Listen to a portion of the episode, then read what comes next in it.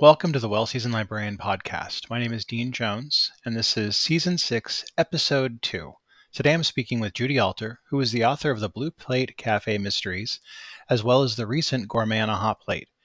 She is a prolific author who has written countless historical works about famous American women, many young adult novels, as well as numerous mystery series. Without further ado, I will take you to my conversation with author Judy Alter. Welcome to the Well Seasoned Librarian Podcast. My name is Dean Jones, the Well Seasoned Librarian. Today I am talking to author Judy Alter, who is the author of many books. She's very prolific, notably her Blue, Kate, Blue Plate Cafe Mysteries, as well as the Gourmet on a Hot Plate book coming out recently. Um, Judy, thank you for being on the show. Thank you for inviting me. How is uh, Texas today? Wet and cold. Oh, icy. Yeah. I've heard that. I've lived in uh, Texas. What part of Texas do you live in? Uh, North Central in Fort Worth. I lived in Fort Worth back in the eighties. Uh, I was stationed there when they had a military base there. It's a nice city. Yeah, I enjoyed it. I liked uh, spending time in Fort Worth, uh, going around the town. Um, and I also loved going to Dallas and spending time in Denton as well. So, prior to becoming an author, you worked for uh, Texas Christian University Press as an editor and then as director. What did you like about working for an academic press? Well, an academic press has less pressure than a commercial press. Um, you get a different kind of book. You operate at a different schedule. Um, and I really liked it. I was very fortunate because my career at T C U helped my career as a writer. I used to give a little talk about wearing two hats in the publishing world, but one really fed the other. I met a lot of people through the press that helped me as an author. And I learned a lot about writing. When you retired in two thousand nine, before you retired, you'd already written an impressive amount of books, but you continued writing after that. Your first book was in the seventies, after Paul was shot, and it was a young adult novel. You then went on to write a steady stream of young adult novels. Can we talk about your young adult work and what attracted you to writing for the young adult um, community? Um, I didn't know I was writing a young adult novel. Okay. I, uh, I just told a story that I wanted to tell. It was based on a story that an older woman had told me. And when the Mark, Tom, William Morrow Company published it, they marketed it as a young adult novel. Um, and I'm not sure what how they decide, because some novels with with people that age um, are not young adults, so you just can't tell. Oh, that's surprising. And so, but after that, did they kind of ask you to write more, or did you decide to write more for that uh, demographic? Um, after that, I was pigeonholed as a young adult author. Whatever I wrote, people said, hmm, sounds young adult to me. Um, when I tried consciously to write for young adults, it didn't come out well.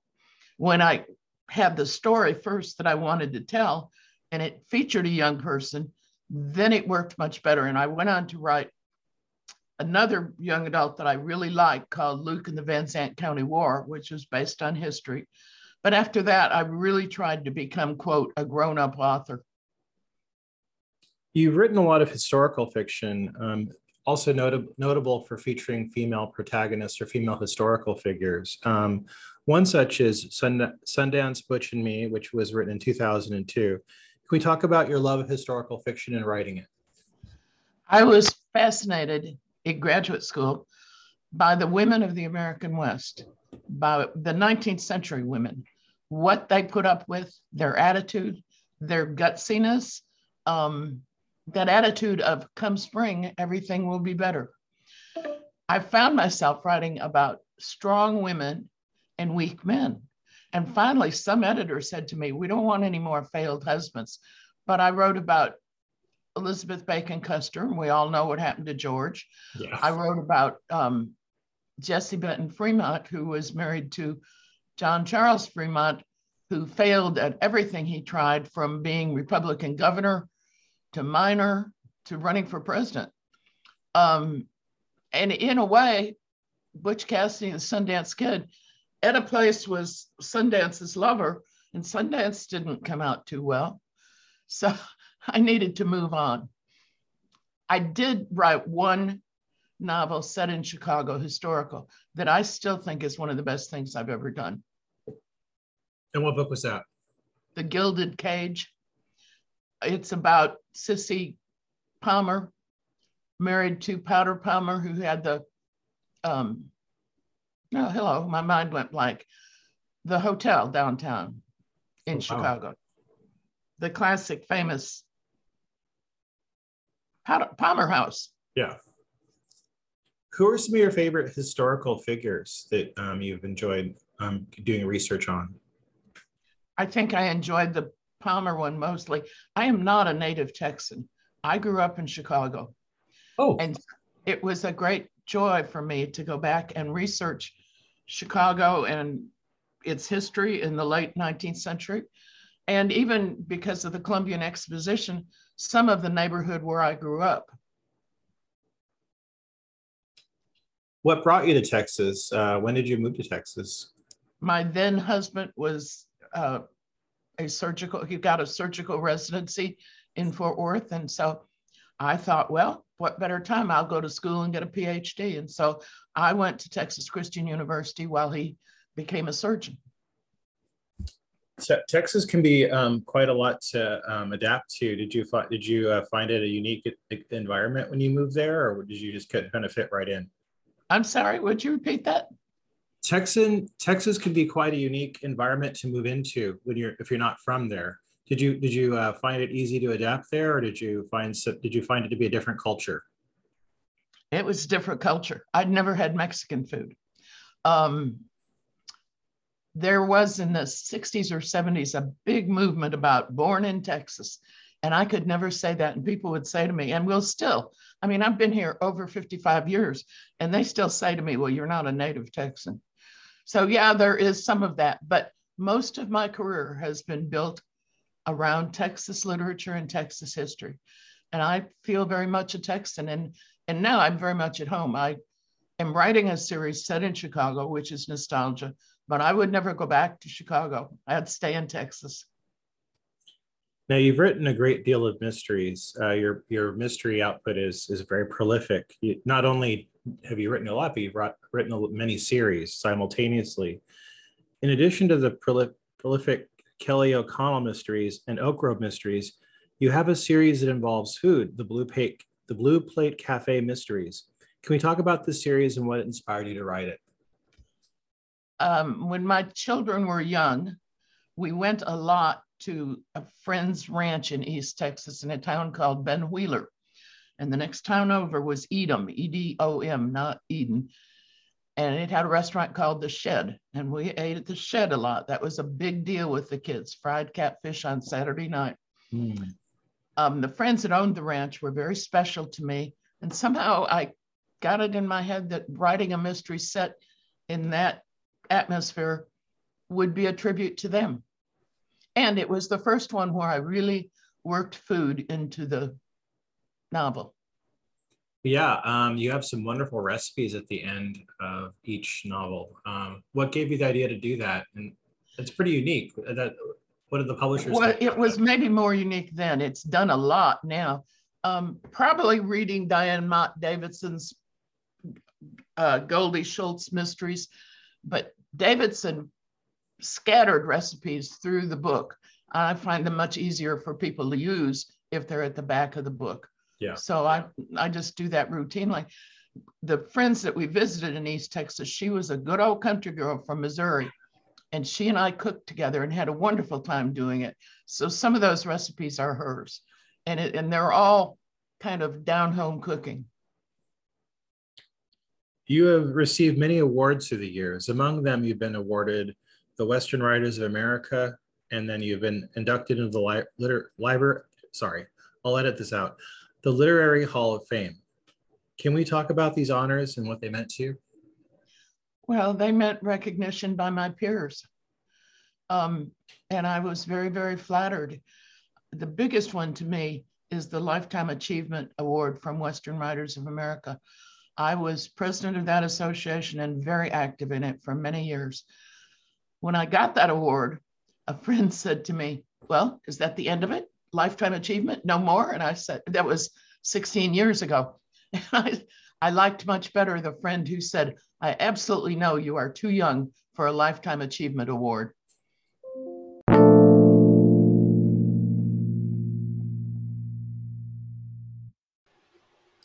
This episode is sponsored by Culinary Historians of Northern California, a Bay Area educational group dedicated to the study of food, drink, and culture in human history.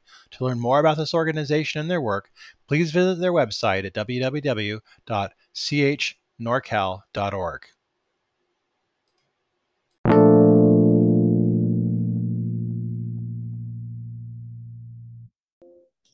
Now, you've written one of the first online um, food blogs, Judy's Stew. Can we talk about that and its longevity over the years? It's not really a food blog. Oh. It's um, a stew of read, writing, cooking, and grandmothering. And my daughter-in-law gave me the, the name. I, she said, you know, you ought to write a blog. And that was back in two thousand six when blogs were not as common as they are. And I said, well, I don't have anything to write about. And she said, of course you do. And named those three things and then said, you could call it Judy's Stew. So it had some cooking in it, but now I save the cooking for the cooking blog. You wrote Cooking My Way Through Life with Kids and Books in two thousand nine. Can you talk about that book a little bit and what inspired you to write it? Um, I raised my four adopted children pretty much as a single parent. My husband and I divorced when the oldest one was twelve and the youngest one was six. And I was in a writing group that was writing a lot of memoir. And I kept thinking, I want to write a memoir. But I think a memoir has to have a peg to hang it on. And so I decided that food, as I had known it through my life, would be the peg. And so it, I divided my life into four periods: childhood, marriage, the casserole years when the kids and I were alone and didn't have much money. And then the fourth was being single and doing a lot of entertaining, which I did, big dinner parties and big parties, enjoyed it thoroughly.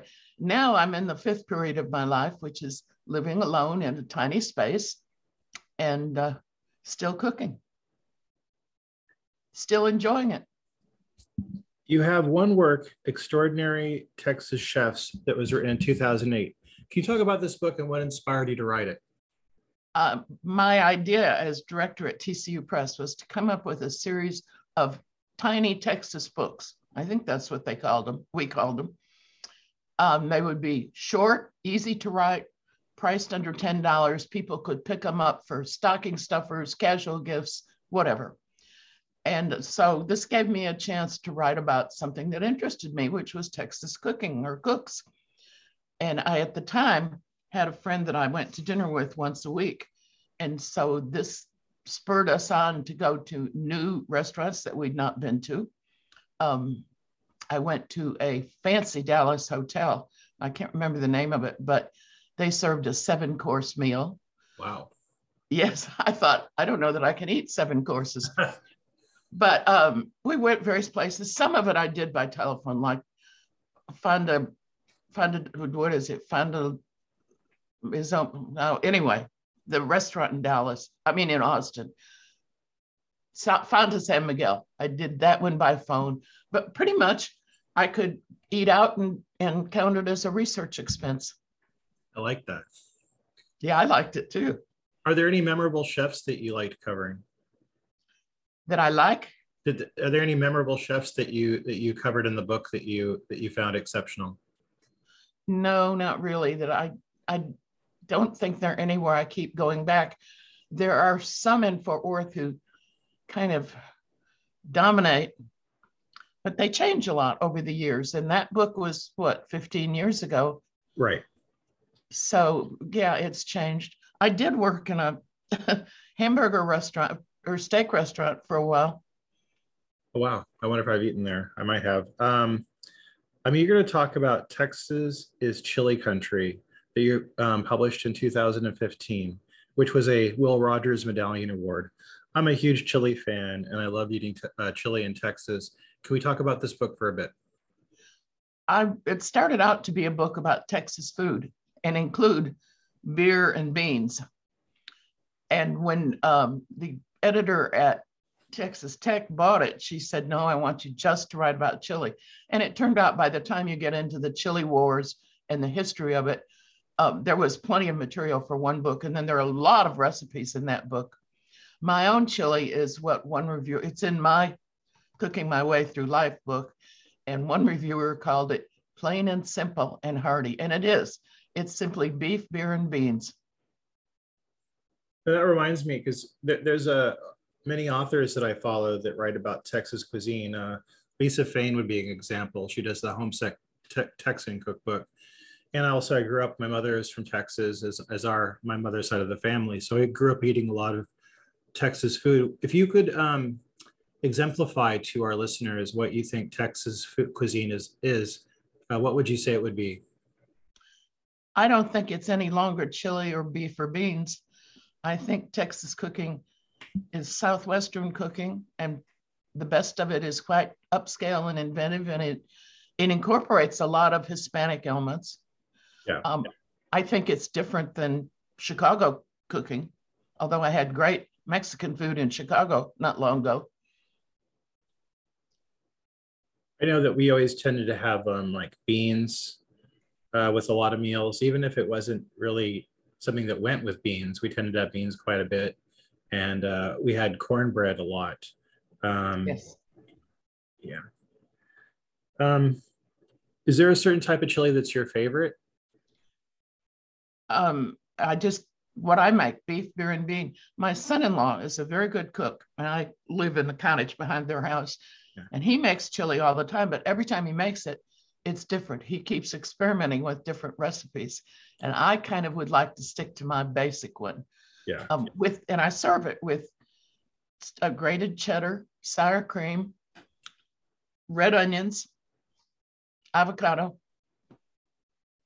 That sounds just the way I like it. That sounds wonderful. You started a blog, Gourmet on a Hot Plate, in two thousand eighteen with an accompanying book of the same title.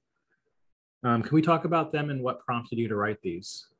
Well, in two thousand, I guess it was sixteen, I was having some health problems, and the children decided that I could not live alone in my house. The solution was that we gutted the three-car garage, made it into a cottage for me, and my youngest daughter and her husband and son moved into the house, and it's been a great arrangement. But because of Texas Christian University and Fort Worth zoning laws, they were trying to keep the garage apartments from becoming student housing in these nicer neighborhoods. And so the zoning said you could not have two kitchens on one property. Well, obviously the main house has a big kitchen. So I can't have, I can have anything that plugs in. So I have a huge refrigerator, but I cook on a hot plate and a toaster oven. I don't even have a microwave. And it turns out that I don't have space for a stove anyway. So I turn out some pretty complicated meals on those two things.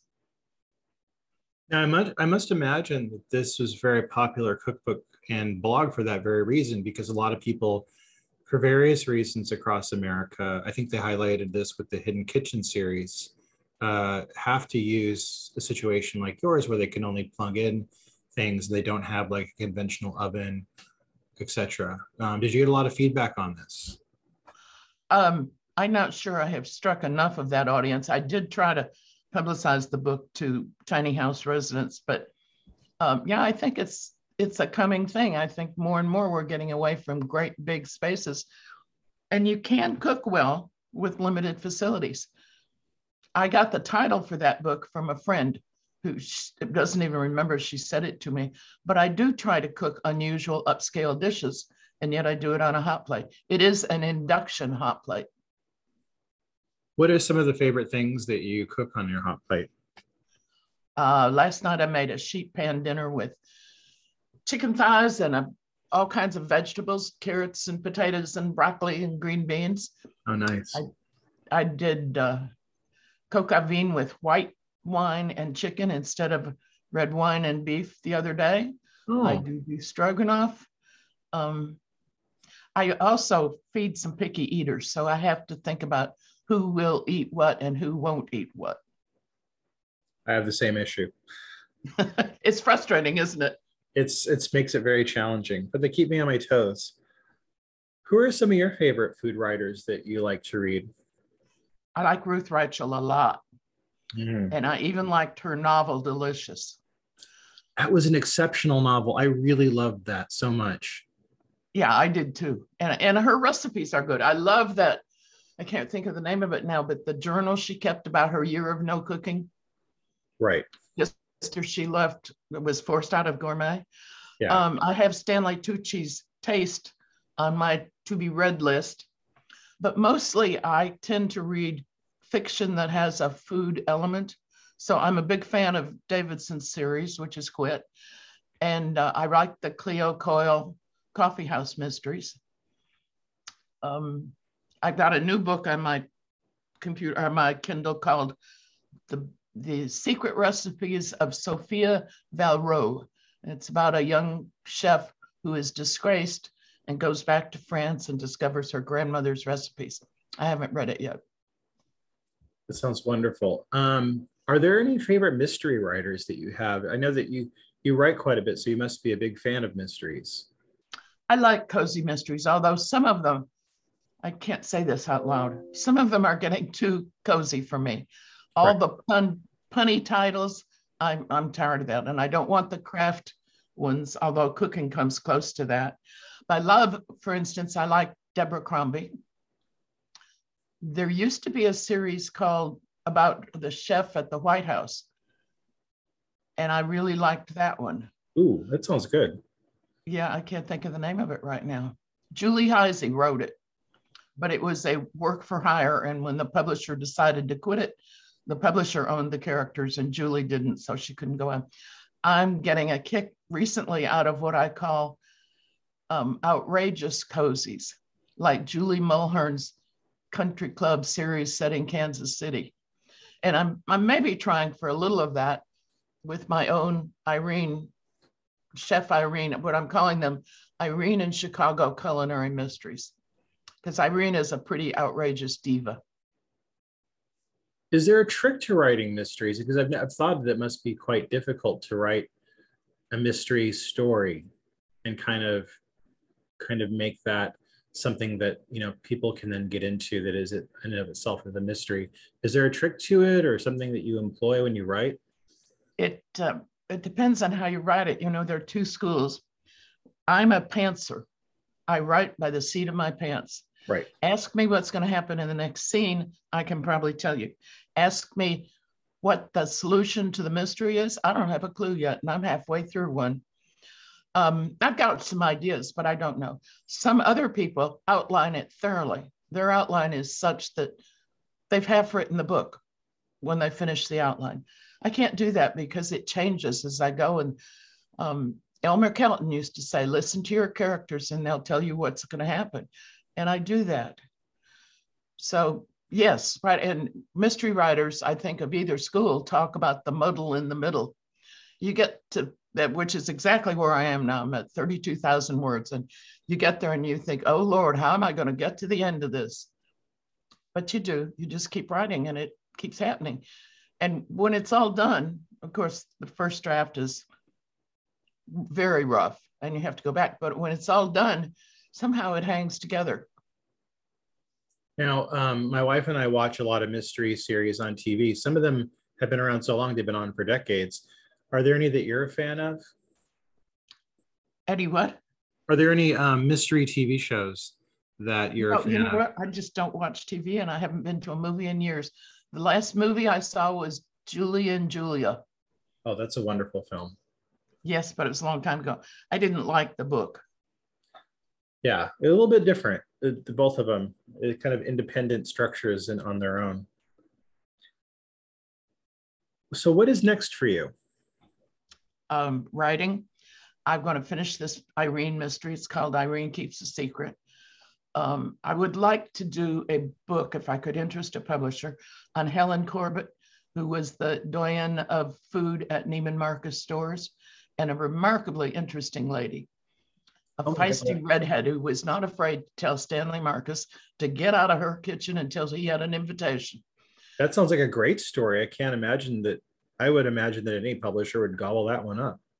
Well, the, there's a publisher who did a compilation cookbook of her recipes in two thousand and has like a twenty page biography, but nobody has written about her life. And I asked that publisher and he said, no, I think that's enough, but I don't. And I, I keep working at it. I've got a lot of notes. Corbett cooked at a time that was very transitional and important in American food. We were just getting convenience food. Julia Child was calling people into the kitchen while Betty Friedan was trying to get them out of the kitchen. I mean, it's a very interesting food period. So I'd like to do that. I have a file folder, now I have them on my computer, of letters from Dorothy Johnson. Are you familiar with her? Yes. Um, that she wrote to me. Wow. I knew her. And I thought, you know, that's a treasure. So I would like to either edit them or um, write an article for them on them. So anyway, that's one of my projects that's off there. And I'm going to keep blogging. Um, I'm just going to, you retire from something like the university.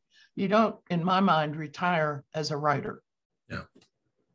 Yeah, I can't imagine. Well, Judy, I've been really very happy to get to talk to you, and I really enjoyed having you on the program. Thank you for being here with us today. Thank you for having me. I enjoyed it. That was my conversation with author Judy Alter, author of the Blue Plate Cafe Mysteries and the recent Gourmet on a Hot Plate. I hope you can join us next week for some really great programming.